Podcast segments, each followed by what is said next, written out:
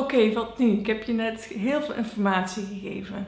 En hoe kies je nou de dingen eruit waar jij mee aan de slag wil gaan? Misschien is er al één bepaald aspect wat je de komende tijd aandacht wil geven of wil verbeteren.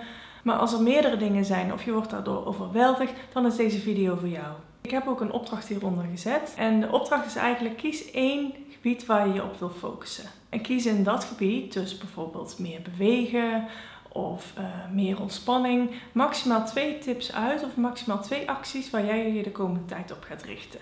En hoe contra-intuïtief dat ook is, hou het daarbij. En je zult zien dat als je dat met overgave doet, dat het dat ook een positief invloed heeft op de rest van de aspecten. En misschien zijn jouw omstandigheden anders. Dus misschien werk je wel in ploegendiensten of heb je een baby thuis, waardoor het ook het hele ritme weer anders is.